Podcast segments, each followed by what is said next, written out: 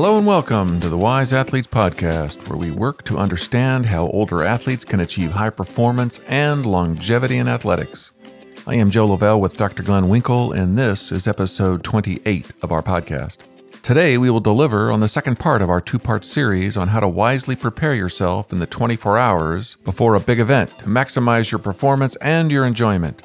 In this last 24 hour window, your training is done. There is nothing you can do to be stronger or faster, but you certainly can make mistakes that add unnecessary stress and may even make you slower. Instead of stressfully scurrying around at the last minute, forgetting this and that, and maybe ruining your overall experience, join Glen and I as we walk through how a little bit of forethought and planning can make all the difference. In episode 24, which was part one of this series, Glen walked us through the ins and outs of warm ups and his methodical process that he personally uses, which I called the four step Winkel warm up. We won't cover that ground here, so I recommend you listen to that episode if you have not. All right, let's talk to Glen. All right, Glen, well, welcome back. Welcome back, Joe. And how are you? I am doing pretty well, man. All Thanks right. very much. Very. I'm uh I've been thinking about this part 2 here. Part 1 was pretty fun, but as I thought about part 2, it occurred to me that there was a lot to talk about. So let's get into it here. Mhm. In part 1 of this two-part series about what to do in the 24 hours before a race or a big event, we talked mostly about the warm-up, and you talked Glen in detail about what you do in your extensive warm up that you need to perform your best, which is really quite extensive, partly because you're an intelligent man who knows a lot about the human body, but also because you've got a lot of wear and tear on that old body of yours. Mold. Mold. And so, you know, you've got to take your time and do it just right. Fortunately for you, you've done it enough times that you've kind of zeroed in on what works. And and you know that because sometimes you didn't do it and you had consequences. exactly. Yeah. And so everyone else will have to kind of go through that process as well. And but today we're not going to talk about the warm up because we did that. In part two, so today's discussion, we're going to finish up this two parter by talking about more variables that will impact a day's athletic performance and then the tactics that can be implemented in an attempt to maximize performance. Now, you know, maybe somebody's going to say, well, why would I bother? You know, what's the big deal? You know, I ride my bike all the time, you know, or I, I go for a run all the time. What's the big deal here? It's like, well, all right. So here's the thing racing, uh, racing in particular, but, but really, you know, any kind of big special event, because when you have a big event, you know, like a big Gran Fondo or something, then people are racing. Oh, yeah. I mean, I suppose some people aren't, but let's just talk about racing for a second. Racing really is a special opportunity that as an adult, you don't really get to have very often.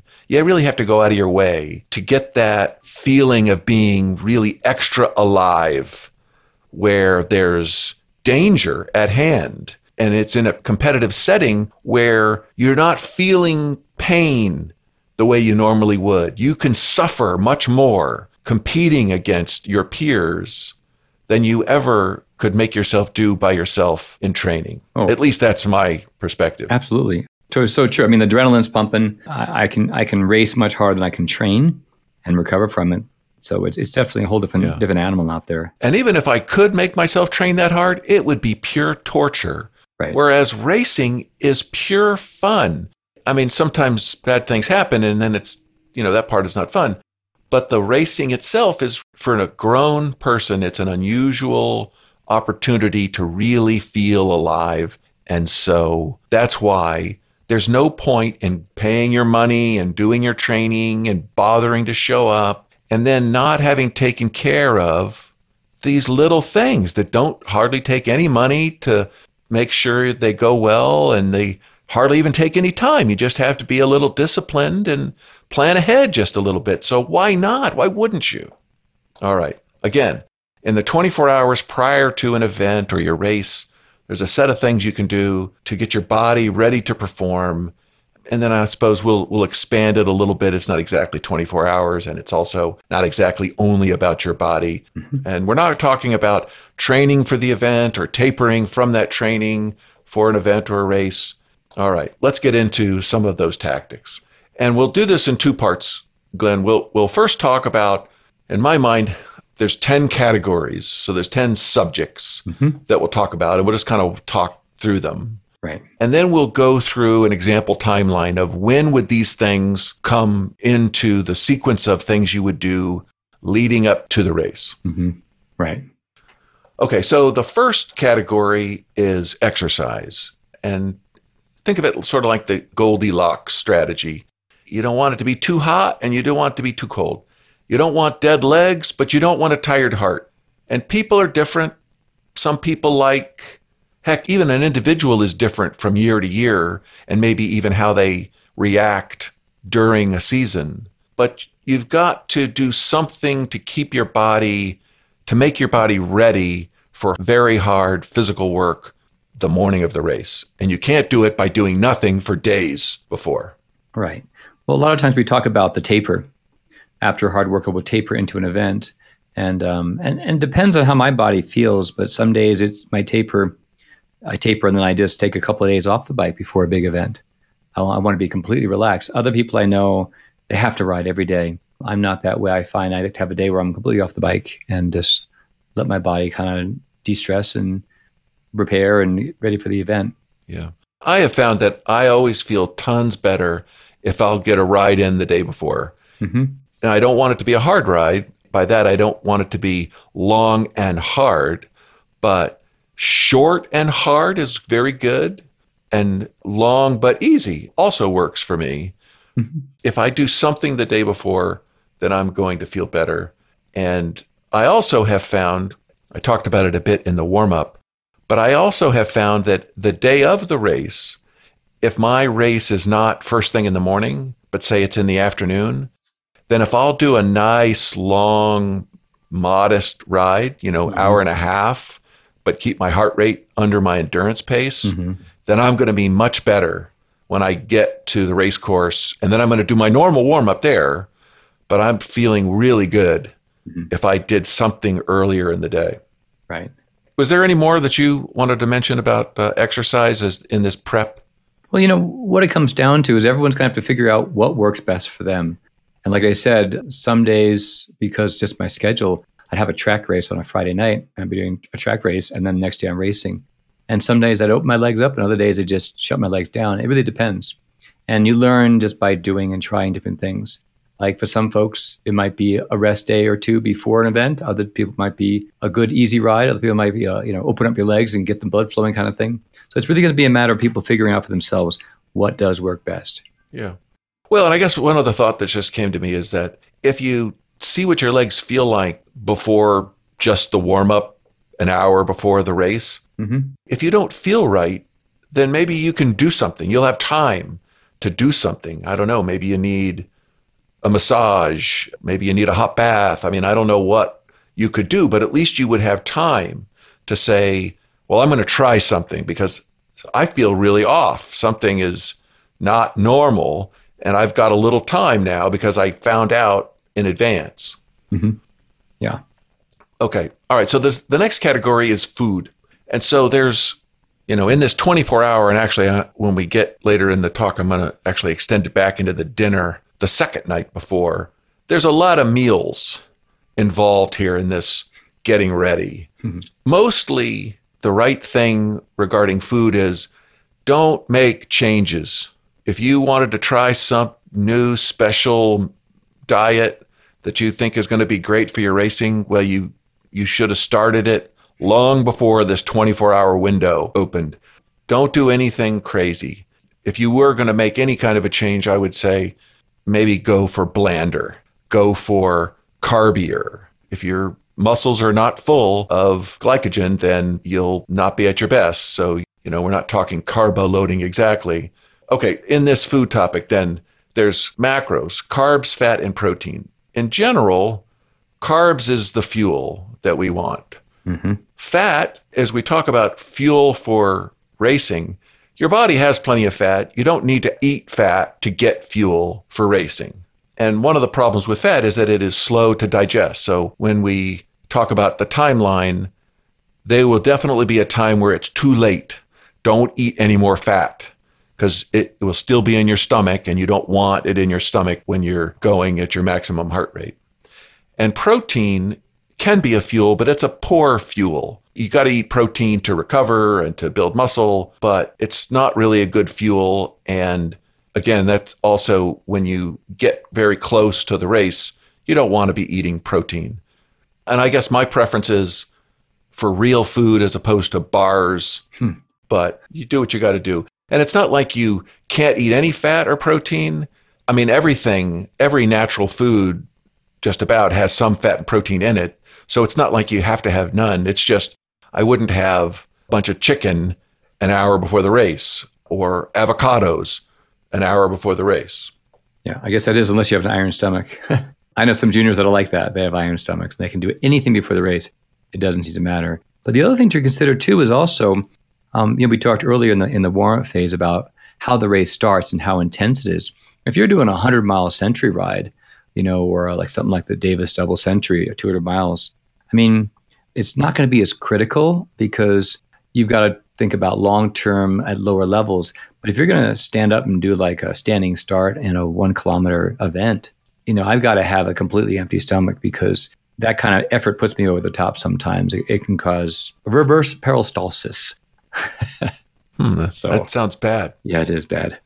okay. okay, things to avoid. And yes, I'll admit I was thinking in terms of things like crits and mm-hmm. you know racing on the velodrome. If you were going to be doing a five day ride the Rockies kind of a thing, then yeah. everything you're eating, you're planning for the, the days ahead. You couldn't go without protein and fat for mm-hmm. all of those days with all of that effort. Right. And one last thing in this topic, and this is something that it took me years to figure out.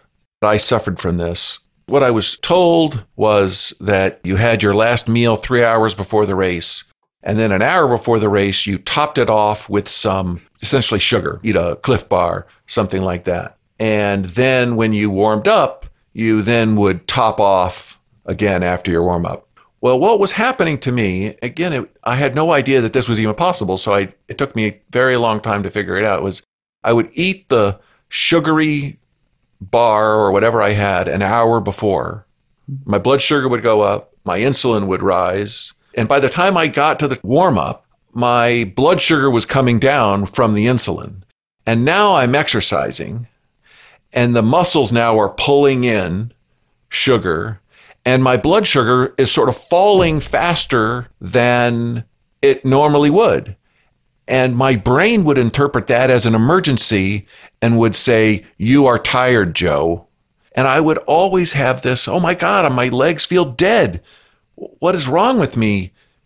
But it wasn't my muscles at all. It was just my brain and my low blood sugar was getting me. And so for me, I'd eat three hours before, that's it. I don't eat again until I have started my warm up. And even then, I won't eat a lot but I won't eat a thing until I have started the exercise. And so that keeps my insulin from going high. My body knows that the muscles will, will take the sugar out of the blood.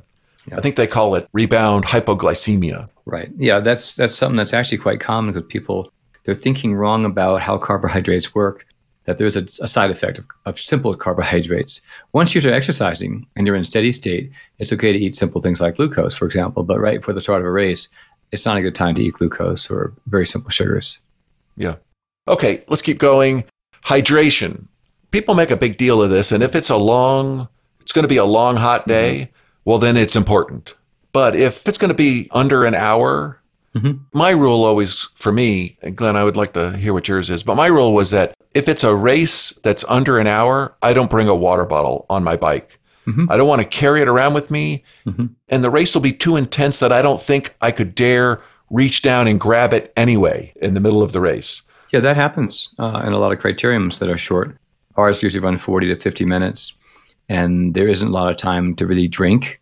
I still carry a water bottle just for the option, especially on hot weather, to cool myself off with the water. Because out in Colorado, at least, it's very dry and uh, a little bit of water can just give you a little bit of refreshing towards the end of a race, kind of perk you up a little bit before the race ends.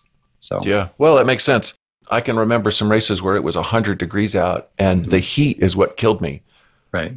Some of that was me warming up too much in hot weather, but still, yeah, hydration important. So you don't want to be dehydrated. Mm-hmm. The day before make sure you're drinking plenty of fluids, plenty of water, maybe avoid alcohol. For me, the problem of drinking too much water the day before later in the day is is this now going to affect my sleep? Am I going to be getting up multiple times now to have to go to the bathroom? But still, uh, you definitely want to be hydrated at the race. Correct. Yeah. Okay. Supplements. Essentially, this is to say if you've been doing it, whatever, mm-hmm. do what you want. But the one thing to watch out for is caffeine. Right. Caffeine has got a lot of good things about it, and that's why we all love it. Mm-hmm. But one of the bad things about caffeine is that it can really stimulate your sympathetic nervous system. Mm-hmm. And if you get just a little bit too much caffeine on top of your higher level of adrenaline, you can push your heart too far.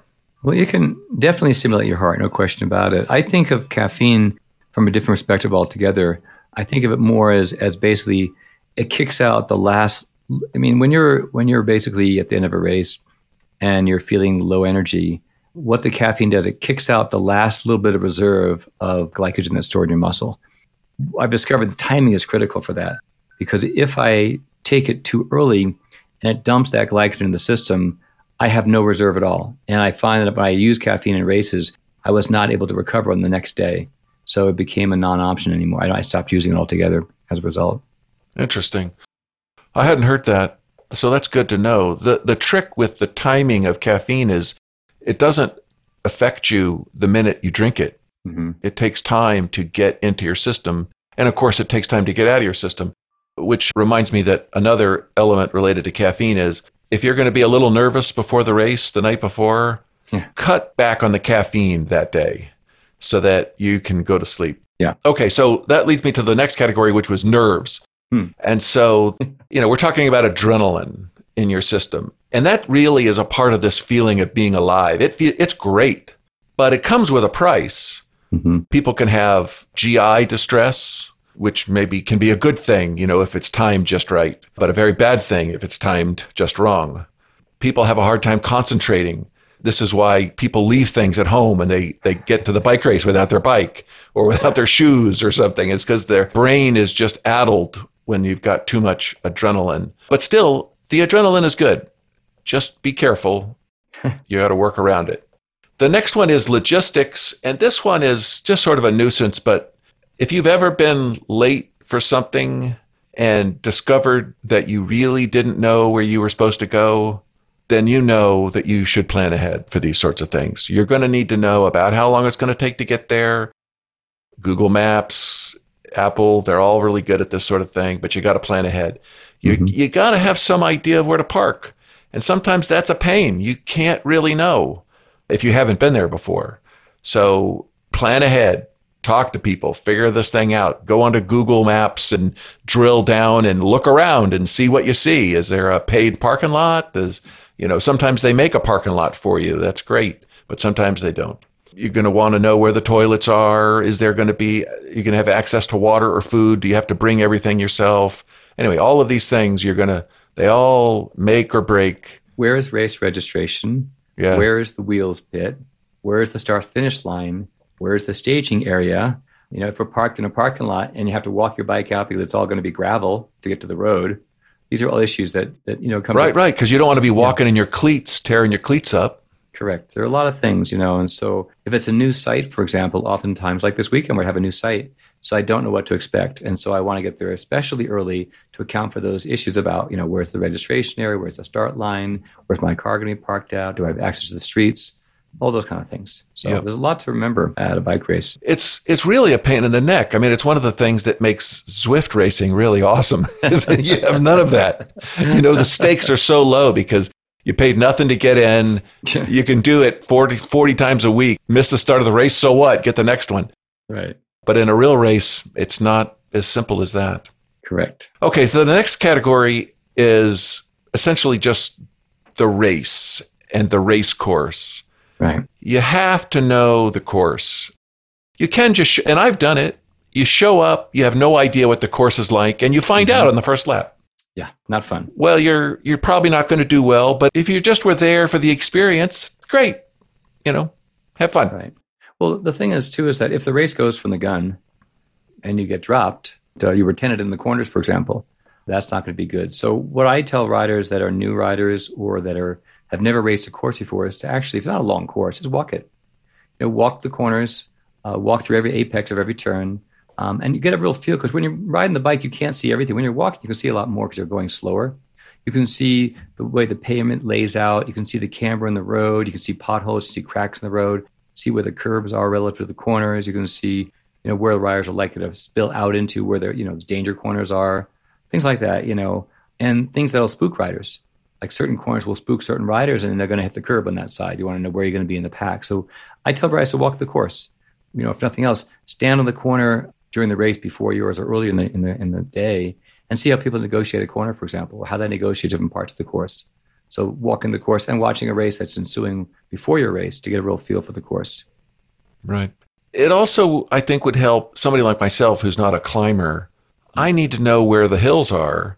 Mm-hmm. When there's a hill, I need to get to the front so that I can drift to the back going up the hill to not get dropped from the right. pack. Mm-hmm. Uh, moving on, then gear prep.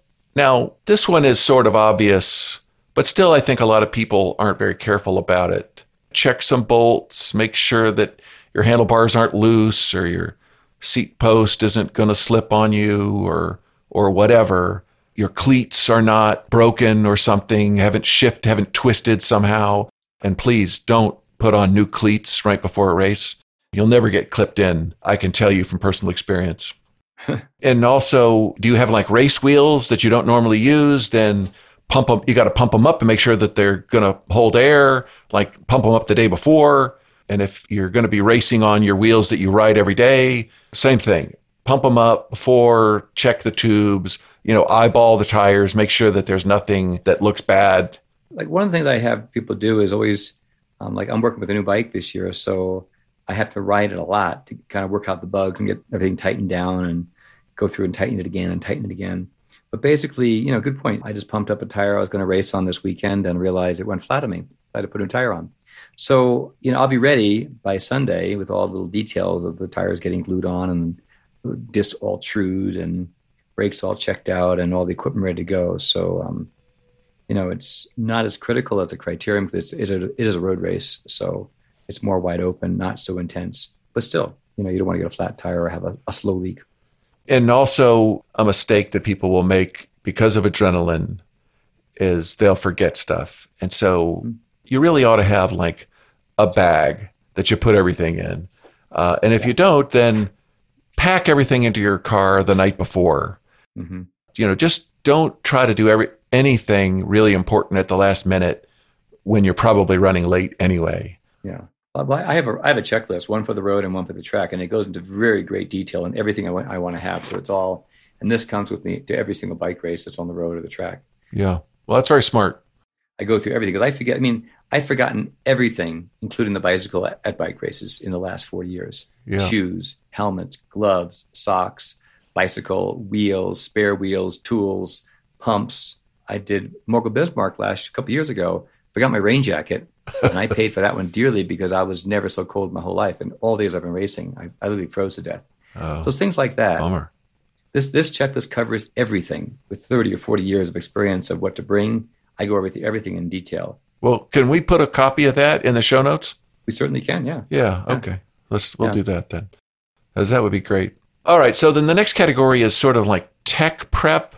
And so this would be just simple things like making sure your batteries are charged, especially if you've got power shifting. Get your batteries charged, you know, have spares. If you're going to have a computer, make sure that your computer is set up so that it's automatically going to just read your data, your heart rate, your power meter. Anything else on the tech stuff? I haven't forgotten batteries yet, and I haven't not had charged batteries yet. But you notice I said yet, so I'm sure it's going to happen. But I keep a spare battery in the car. I, I, can charge the batteries in the car. If I decide they're not charged on the way to a bike race, I can charge them on the way up. But um, it's mostly the technical stuff, like make sure the Garmin's charged up on the head unit. Um, the power meter needs to have batteries put in it. The shifters have battery. There are a lot of batteries on bicycles nowadays. Yeah, yeah. Need to be checked for the most part. Like I said, it's new bikes, so it's it's all new batteries, which is good. Right. Okay. And then the last category, I called it cool down, but really what it means is okay, the race is over. how do you get ready? How do you recover? How do you start recovering? Or how do you avoid some things that would delay your recovery, worsen it, keep you off the bike longer? And so we'll talk about that. You know, things like doing a cool down ride, Mm-hmm. flushing the legs. Mm-hmm. A bad thing to do is to, you know, have all your veins full of blood and you just then go get in your car and you sit for 2 hours as you drive home. Hmm. You want to get all the lactate burned off. And then the, and other things too. You know, you can start rehydrating and you can start refueling so that you can get a workout in the next day if you wanted to. Mm-hmm. I just took some liberties here, Glen, and put in some stuff like maybe you should think about how you're going to react to a group sprint for 15th place. I mean, maybe it's not worth it. There's a risk reward here, Mm-hmm. but we can talk about that here when we get to the end of this thing. All right. So, is there anything else, Glen, as far as categories or things we should in these categories? No, that covers a lot of bases. Like there are a lot of little details, a lot of little pieces of the puzzle from where your head's at to where your your bike equipment is, and you got to put it all together and get to the race on the start. the The goal for me is that I get to the race. I'm not stressed out because I couldn't find the porta potties or I didn't know where to park. I want to kind of just like I want it to kind of fall into place so I'm, I can focus on the race and my race strategy and not be worried about the other details. Yeah, because I have my checklist and everything's checked off and everything in the car where it belongs. I can get to every piece and everything works. That makes the race so much better for me than running around trying to find a spare part because I broke something or fix a flat tire or get a spare tube or something like that. So yeah, it covers all the bases. That's the key. Do you have on your checklist having a spare car key? Uh, no, I don't because it's on my hand. It's on your hand. I don't know what that means. My ring. Oh, your ring. Oh, very clever. Because I remember one race you got locked out of your car. Yeah, it, my car, my, my demon car locked itself, and my wheels were in the car, my race wheels. I'm on my training wheels, and literally, I was running. I was trying to find AAA to open my car five minutes before the start, so to get my wheels, so I could race the race. I, that was not a good race. I was totally stressed out. Yes, yes. So those kind of things. Okay. Yeah, So that was exactly to the point then, and uh, The you learned car, your yeah. lesson. yeah, demon car. Okay, all right. So now we're going to talk about the timeline, and Glen Okay. and I might have slightly different thoughts on this, Mm-hmm. but that's all right. We'll just talk this through, and we're going to start the timeline two nights before. So it's it's really maybe it's thirty hours, not not a twenty four hour window. It's not really a lot to do, but here's what I have on on my list. One is mostly what you're trying to do is get a good night's sleep that night, because that's the night that you're less likely to be stressed. Well, actually, what I did today was got the bike ready. I don't want to do with the bike tomorrow. I want to do with the bike a couple days beforehand. Okay, that's good because I have that on my list too. But still, I think the first thing for that day, because you could do the bike the, the next day in the morning if you wanted, mm-hmm. but you're likely, there's a really good chance of not having a good night's sleep the night before. You know, especially if you've got to get up early. You know, if the race is in the morning, but you got to get up early enough to eat something three hours before. I mean, all of that, you're probably not going to get a good night's sleep. But so this night is the night to get a good night's sleep. And then as far as your diet, don't change anything. Just eat the same thing as you normally would. And then I wrote down check the gear that you don't use every day because this will give you time to react. If if something's broken, something's flat, something's missing, you can get to the store and you can buy something. Yeah. And I would say that this is also a good time to go see the course if you haven't been able to. Maybe it's not that night, but if it's possible, especially if you've never ridden it, get to that Mhm. course and take your time. Well, especially if, if it's a road course, like this weekend is it's one lap. So you start in one location, you end in the same location. So you only see the start finish when you leave and you see it at the finish line. A criterium might have 10, 20, or 30 laps. You go over the course again and again. You have a chance to kind of work the timing out in the course from this corner to that corner. How long does it take? How fast can I get from point A to point B? Uh, in a road race, it's just a long distance, basically. Um, you want to know where the hills are. You know, after that hill, what happens next? Is there a risk of a crosswind over here? You know, and so Yeah. you can set things up in your mind so you can kind of think about it and sleep on it.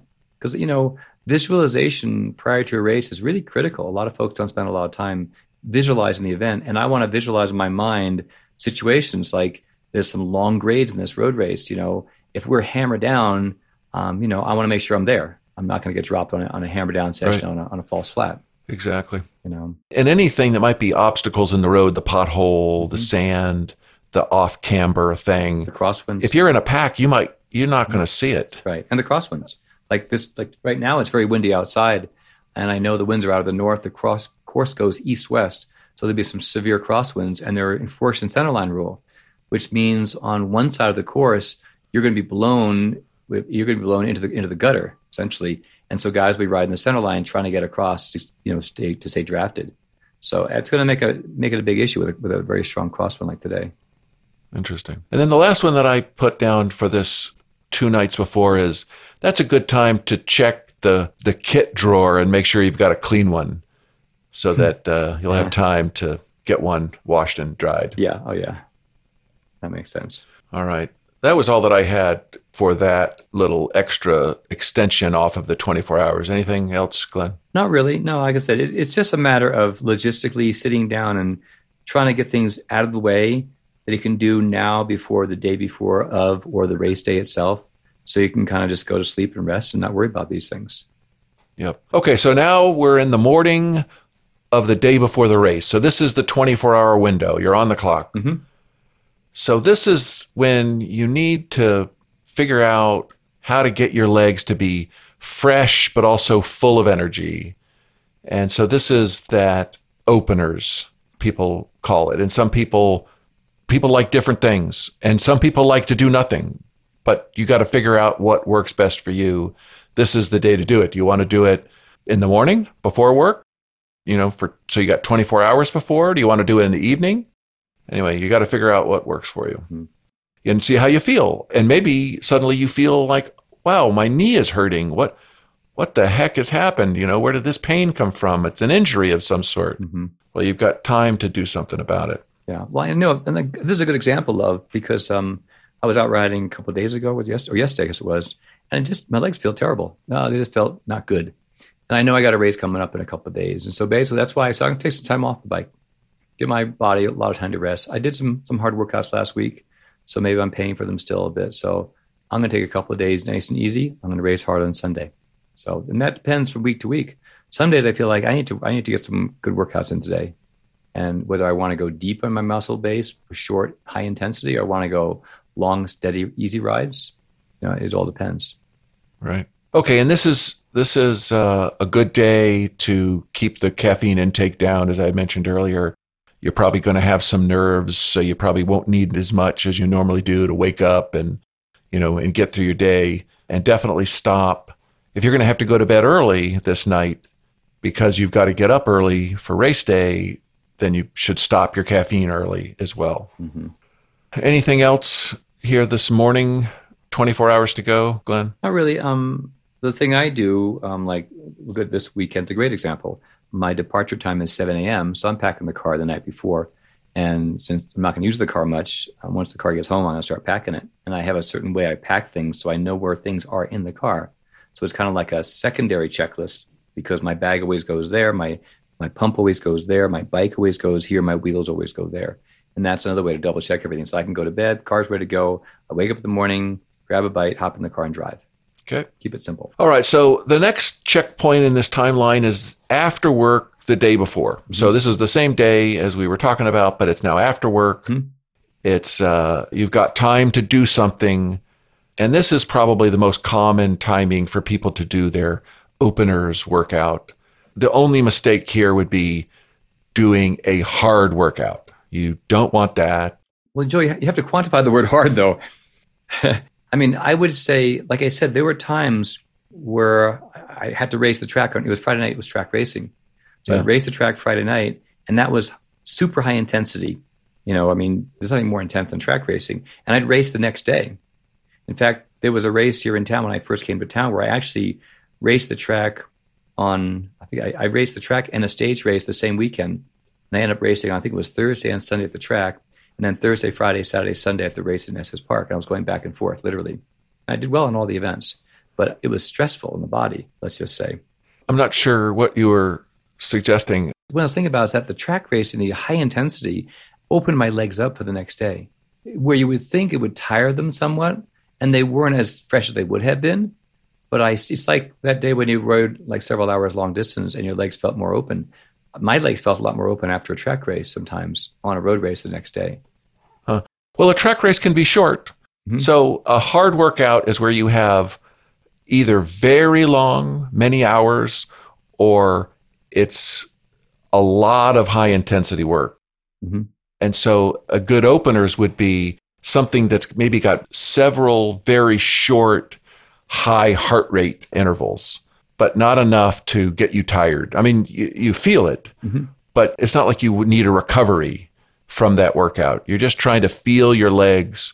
The people that do this kind of a openers workout, that's what I see them doing. And when I have done that sort of thing, I always feel better as well, but I get the same benefit from a longer, easier ride the day before also. Mhm. Okay, this is also the time when you've got to get all your stuff together and in the car if you can, or if you can't pack your car, then put it in a bag or put it all by the door so you you're not having to rely on your brain when you're trying to leave mm-hmm. in the morning for your race mm-hmm. because your brain won't work that great. Right.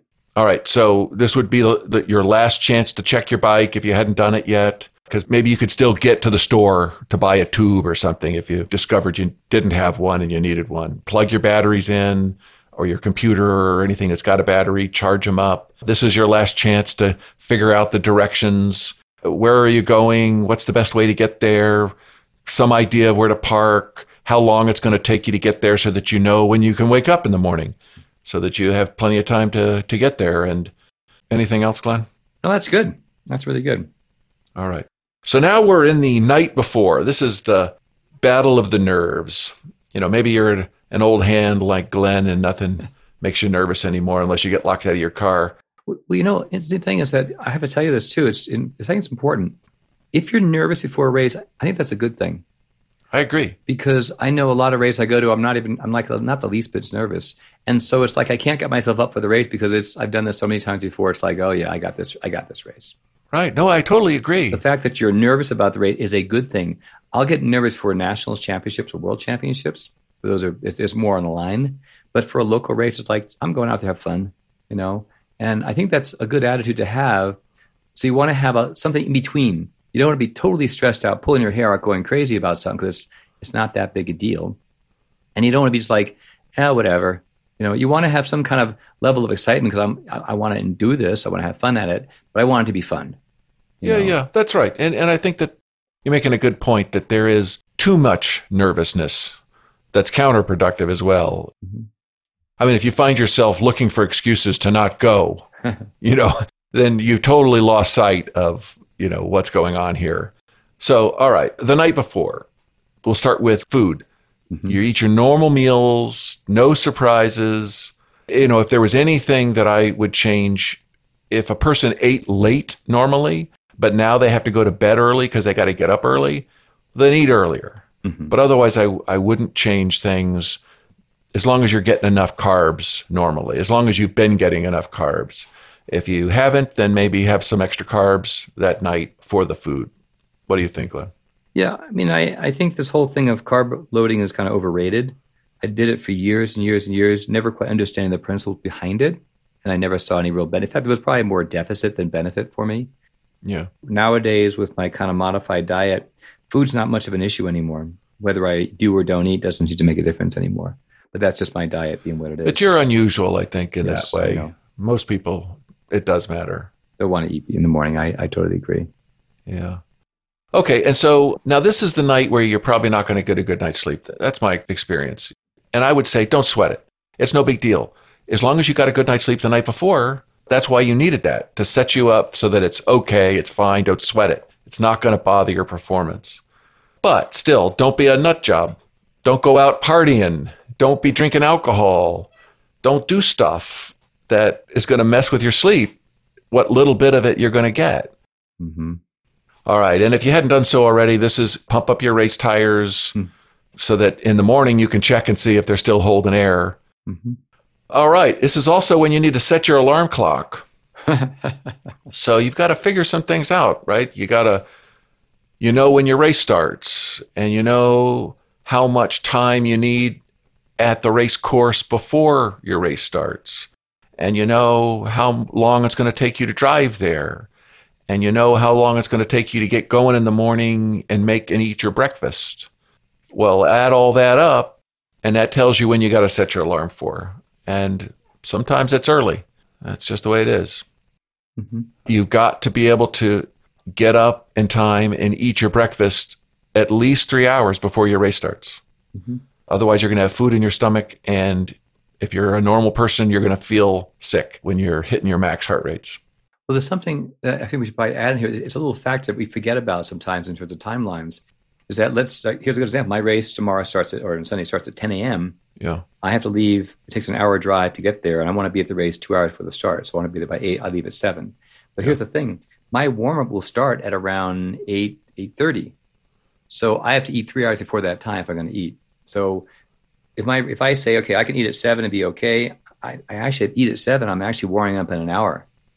So I want time. My food. I need three hours to let my food digest before I even start my warm up. Ah, okay. And that's a that's a mistake a lot of people forget. Yeah. They think about race time, not about warm up time. But if you're doing an hour and a half warm up, you got to think about an hour and a half more time. Yeah. So technically speaking, if I have an eight o'clock warm up, I have to be up and eating at five a.m. Okay, then. That's one of the reasons why my, my new diet is a little bit modified. I don't worry about food as much anymore.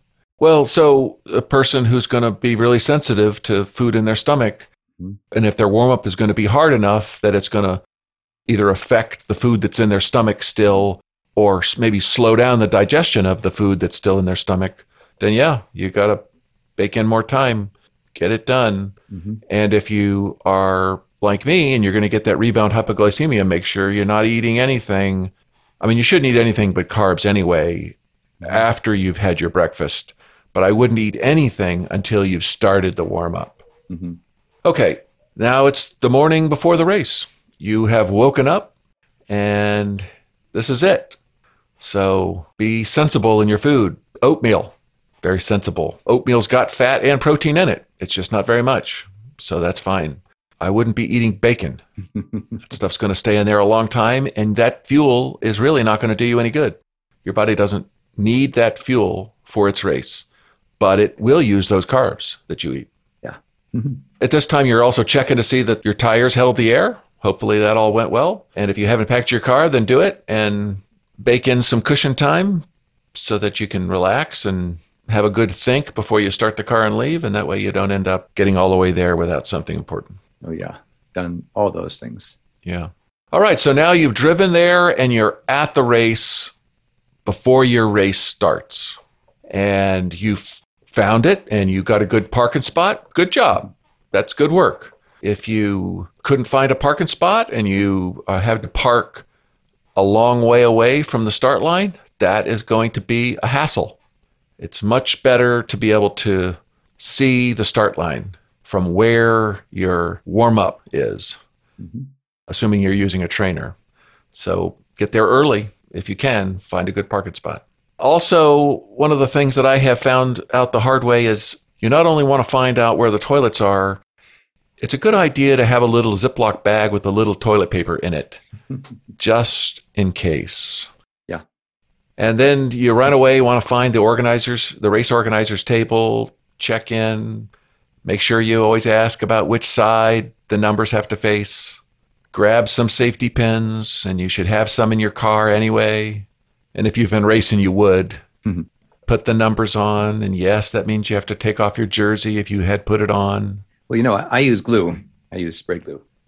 So my thing on my list is have bring the spray mount, so I can just spray my numbers and stick them on. No pins necessary.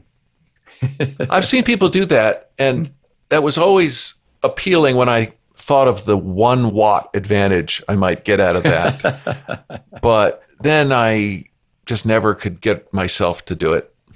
It's mostly the fact that it's just quicker and easier, and you can do it yourself without having someone pin your jersey on. Because inevitably, and this has happened many, many times, someone pins my numbers on, and I go to the porta potty and I can't take my jersey off because I pin it, they pin my jersey to my undershirt. I always pin my own number on. I take my jersey off and I pin it. Okay, that works. But I usually have someone, you know, pin my num- my number on, and they pin it to my undershirt. Exactly. And now you can't get it off. I get it. off. I get Yeah, it. it's- um, yeah, that's ridiculously funny, but it happens a lot. That is. fu- I hadn't heard of that. That, but it's obvious that that could happen. That's pretty funny. hmm Yes, you have to do your warm up, which Right. we went through in some detail on that. And this also is when after your warm up is done, but before your race starts, really any time you're there and the course is in between races, That's your chance to get out on the course Correct. and feel it and see did any new obstacles show up. Right. Some guy left his car parked in the road right around that corner that you're not going to be able to see. Well, this week actually, I was thinking about this myself, trying to plan in my mind because the road race, we're parked just outside the road race course. And since the road that's there by the parking lot is the road race course, we can't warm up on the road race course. And that's an important thing to remember. So it's imperative you bring a trainer because you want to be able to warm up because all the roads leading from that portion are dirt. Roads going east and roads going south are all dirt roads. So there's no road surface that's not race course to warm up on. So Oh, yeah, I've got my trainer come with me. I'm going to warm up on the trainer. All right. So that's got to be a part of this pre race recon is figuring out is there a place to warm up? Yes. I've always just found it easier to, and I, br- I would bring mm-hmm. rollers and I mm-hmm. just stick them next to my car and I can do whatever I need to. I, am not worrying about going over glass before the race and I'm getting a flat, you know, just as the race starts or, mm-hmm. or something like that. Yeah. But, you know, some people prefer to just ride their bike and you can. Okay. So now we're in the race. It's now your time to line up. And this is going to be fun, right? This is, you're going to find out now whether you're a winner or a learner. There are no losers here. This is not your living. If you are a mature adult human being, your ego is does not rely on being the fastest or the strongest in your hobby. So, this is a chance to have fun. So, in this race segment, we're not going to talk about tactics, team tactics, or anything like that. So, a lot of it is sort of off limits for this particular discussion. But there's three things that I want to talk about. One is the start line, eating and drinking during the race, the finish line. Actually, I got four things, and primes. And primes are essentially, you don't find them in every race, but in crits, you find them all the time. They're a trick that the race organizers throw in to spice things up. You know, otherwise everyone's sitting, maybe everybody's sitting in the pack, and this is a way to create some action along the way. Okay, so the first thing is if you really think you have any shot at doing well in the race, then get on the start line before 50 people have gotten onto the start line. You know, get there when the pickings are good. If you get there early enough, you can get right on the front line. Well, you know, it's interesting that you mentioned that because, um, again, it it's a factor of how big is the field. It's a factor of how strong is the field. What kind of race course is it? Because if you get a good start position, I mean, you're just sitting at the front of the field. It's easy. If you get a bad start position, you're chasing for the whole first part of the race. You know, if the field's gone single file, I mean, and someone opens a gap, you're done. Your race is over. So start position is critically important, and especially in big fields when there's a hundred or more riders, for example, and the field strings out like for half a mile. Position is everything.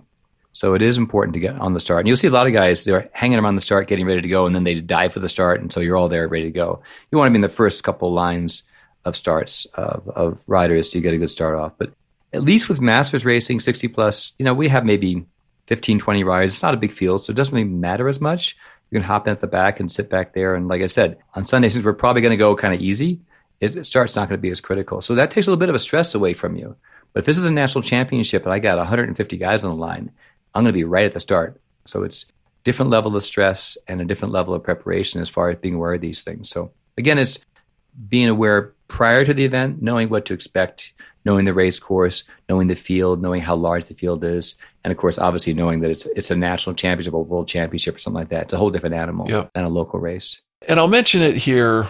If you can't clip into your shoe, you've got a couple of seconds and the race is over. I mean, unless it's going to be a real easy lollygagger. If it's a crit or something high high intensity and fast from the go, you've got two seconds. And if you didn't clip in, the race is already over. Hmm. You know, and if you have any trouble with that sort of thing, and a lot of people do, use Speedplay pedals. All right. So let's talk about food and water in the race, Glen. I mean, I don't do much. I never did much in the way of long races. You know, I maybe I did events like the triple bypass, 120 miles, and of course, I had to have food and water with me. Plus, there was plenty of places to get more. But if it's a short race for me, I don't bring anything. I don't want the weight, and I am pretty sure I wouldn't even have an opportunity to reach into my pocket or down to get my bottle to take a drink in the middle of the race. It would just be too intense for me to be able to do that. hmm And some races are like that. They're too intense to even drink. But on certain days when it's super hot or if the race is super long, you're going to want to rehydrate during the race. And a lot of times when you're racing, your natural ability to sense your hydration levels is way off. And so that, chances are you will dehydrate more than not. Yeah. And you know, it does have an effect on performance. There's no question that's been well documented in the research. So you may have to actually establish regular intervals. In fact, I know my Garmin timer will tell me that I need to drink a water bottle. There are different devices out now that tell you that based upon the amount of energy you're putting out, exertion you're using, you need to drink so much water. Yeah. And so, and, and obviously some drink more than others. I'm more like a camel myself, but I know that lack of drinking, lack of hydration will definitely affect performance. Yeah. It's a good idea to, if it's a longer race, you'll need some carbohydrates in your water bottle or some food so that you don't run out of energy along the way. I mean, unless you've got a, a very odd physiology like some people we know. Most people, they're going to need that. And so, yeah, it's a good idea. If it's going to be a longer race, and if it's warmer, maybe you got two bottles uh, and you put ice in there, or you know, maybe you uh, you froze it overnight so that it was melting all during the day. And then, so during the race, you figure out that your water bottle is still frozen and you have no water the whole race. Well, I guess it wasn't that hot of a day. Apparently not. It's happened to me several times. Oh no! all right, Mister Learn by making all the mistakes himself. Yes, of course. Okay, and then as far as primes, I'm interested to hear what Glen has to say. I was always happy to see my competitors burn some matches that didn't cost me anything. Ooh, that's interesting. That's a I never thought about it that way. That with the other, I'm always thinking about myself when there's a prime. Now, now sometimes you have to understand that a prime lap is a race within the race. Like there may be a race of 20 laps, and at the end, you whoever wins the race wins the race. But they might say, for example, put out next person across the line wins twenty dollars or a case of beer or something, whatever Or it a may be. A lap, a lap price, a socks, yeah. So something I won't sprint for, but uh, this is something that Joe's probably not aware of. But there's a strategy inside a prime strategy. When there is like, oh, it's a pair of socks, people are thinking, "Nah, I don't want to sprint for a pair of socks. And I kind of go, bingo, Yeah. because if I sp- if I just take off and attack, they'll chase me down. But if I go for the prime, they'll let me go. For, I'll let them get the prime, and I keep going. Then they realize, oops, Yeah, yeah, that's a good That's trick. happened to me. So it's a strategy to get away from the field to break away. Is use the prime lap as an excuse to get away. They won't chase you. That's a prime lap. Let them go, and then you realize, oh my gosh, that was the breakaway. There you go. It's a strategy. All right, so maybe you got to go for it, but uh, it never burned me that way. I was always glad to see my competitors be a little more tired than me when the finishing sprint came. I figured also it was for me. It was it was testing out the sprint. I get a real feeling if I'm sprinting other people how that how the sprint's going to go, and I get my legs warmed up for sprinting because it does take a couple of good sprints to get my legs ready for the actual final sprint. Oh, how interesting. So I never felt Yeah. that. Everybody's different. so everybody's got to figure it out for themselves. And so the last thing that I wanted to talk about in this category is the finishing sprint. Now that's always Mm-hmm. fun. And I always had this sort of an ethic of I always sprint. But there's, you really have to use your brain in this. The sprints can be nuts. And you're you can be racing with a bunch of people who don't know how to control themselves when they're sprinting. And so the bikes are weaving around and people are looking for daylight and they're cutting across, not staying in a lane. This is where bad things happen. And if you are mm-hmm. if you're sprinting for the win, okay, maybe it's worth it. But if you're sprinting for 15th place, why are you doing that? Right. That's a really good point you make. But I, the last couple of laps of a race, it gets harder and harder. Obviously, the field starts stringing out, and there's a setup for a sprint. There's a clear setup, and sometimes it doesn't set up.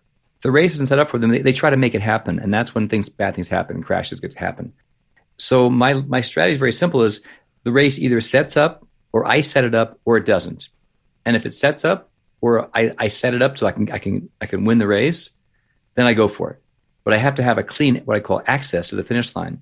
If I get shut down in the, in the middle of the sprint, people come over the top of my wheel, I'm now in traffic. I'm not, I can't go for it without risking my life, and it's not worth it. Yeah. I'm out there to have fun, not to lose skin. Right. So it's it's a real strategy. Like if if the the field comes around the corner and it's like ten abreast, wall to wall, and there's no clear avenue to have access to the front, you can't sprint. You have to sprint to stay in, in position, but you can't. You don't have good access. It's not. It's pointless. You're just gonna. Yeah. It's, something's gonna happen. That's not good. So And some people, this is something that you'll, talking to the listener, that you'll have to learn for yourself. But there are, in the pack that you've been racing with, some of those people have a sprint and some of them don't. And you'll know what I'm talking about. If you haven't done it, when you do it, you'll see that some of those people just have an extra gear. Where did they get that? Well, those are the those are your fast twitchers, and they as long as they didn't crack uh, before the sprint, then they've got this reservoir of power that they can throw down. And if you're a slow twitcher, just wave goodbye to them; they're gone. Mhm. But what you can do is you can sprint long, take off before they go. I mean, they don't want to go until 200 meters. And why? Because that's all they got. If they take off with half a kilometer to go, they can't make it. But if you're a slow twitcher, you can. Right. This is where you have to know your field. You have to know who the sprinters are, who the really fast twitch guys are. And uh, that's why in a race, you might not want them to get to the finish line with you. You want to be in a breakaway before they get there. So you have an advantage over them. Or if you figure, you know, you know you're the strong guy with the fast twitch muscles. You want to get positioning and then go for the sprint, then then you you can't you love, you know, field sprint because that's like that's your home territory. Right, right. Yeah, if they just let you sit in all whole race, well, Right. shame on them. Right. They can't win. Yeah. Okay, so that was all that I had. I, I, I actually got a little too deep into the racing stuff there. but now we're left with sort of the post race. And so this is you're starting the recovery process. You, you already started it by not being crazy in the sprint and crashing and then setting yourself back for four months. You're going to want to do some things before you get in the car. You're going to want to do a, a cool down ride, which is super, super easy. How easy, Glen? Very easy. Like just uh, heart rate well below 100, like 50 beats per minute, just resting heart rate pretty much. I get on my trainer, just just put in lowest gear and just pedal my legs around. I want the legs to be just moving, so I'm getting the, the blood flow going, getting the junk out of my legs, get it cleared out. You know, if I'm if I don't have the trainer, I'll just ride around very nice and easy. After a race, your legs are pretty cooked sometimes, so you want to just kind of roll them around so they feel a little bit better, Right, right, and then uh, make sure you're hydrating all the while and getting some nutrient down if you need to right. so you can start preparing for the next day. So you start the recovery process almost immediately. Within the first hour after a race, you want to start getting some some calories in the system. Yeah, yeah. Get some carbs, replenish your glycogen stores. I've heard that some caffeine can help with that, as well as a little bit of protein can help with that. Mhm. The timing on the protein is a little bit overrated, but you'll want to get some protein into your body from a recovery point of view right away or when you get home or you know whenever it, it, it suits you. But as soon as you possible, you should get some carbs into your system. Uh, oh, and then I guess the last thing is if you did have a little uh, unfortunate incident and you lost some skin, get it cleaned up. There'll be a first aid station. Don't just think you'll deal with it later. Go ahead and get it cleaned up. You don't want to get an infection. That again will take you off the bike. Mm-hmm. Yeah. Well, Glen, I ran out of things here. Was there anything else? Oh, don't forget to check the results, and don't forget to get to the awards podium on time. You know, sometimes people do miss that. Mm-hmm. I've seen that happen. But yes, good idea. Yeah, you want to, uh, and, and if the results came out in a way that you liked, make sure you get a picture of that. Mm-hmm. and uh, post that everywhere you can. You can imagine that you'll prize that forever. You won't, but it feels good for a little while. All right, well, so that's it then. That's how you do it. You're doing it for fun. Just get these little things out of the way so that it can just be a, a super fun event and nothing bad happens that you regret. All right, Glen. Thanks, man. Talk to you later. All right, Joe. You take care. You too. Bye. Thank you so much for listening in to my discussion with Glen Winkel on how to wisely prepare for the big event in the last 24 hours before the start.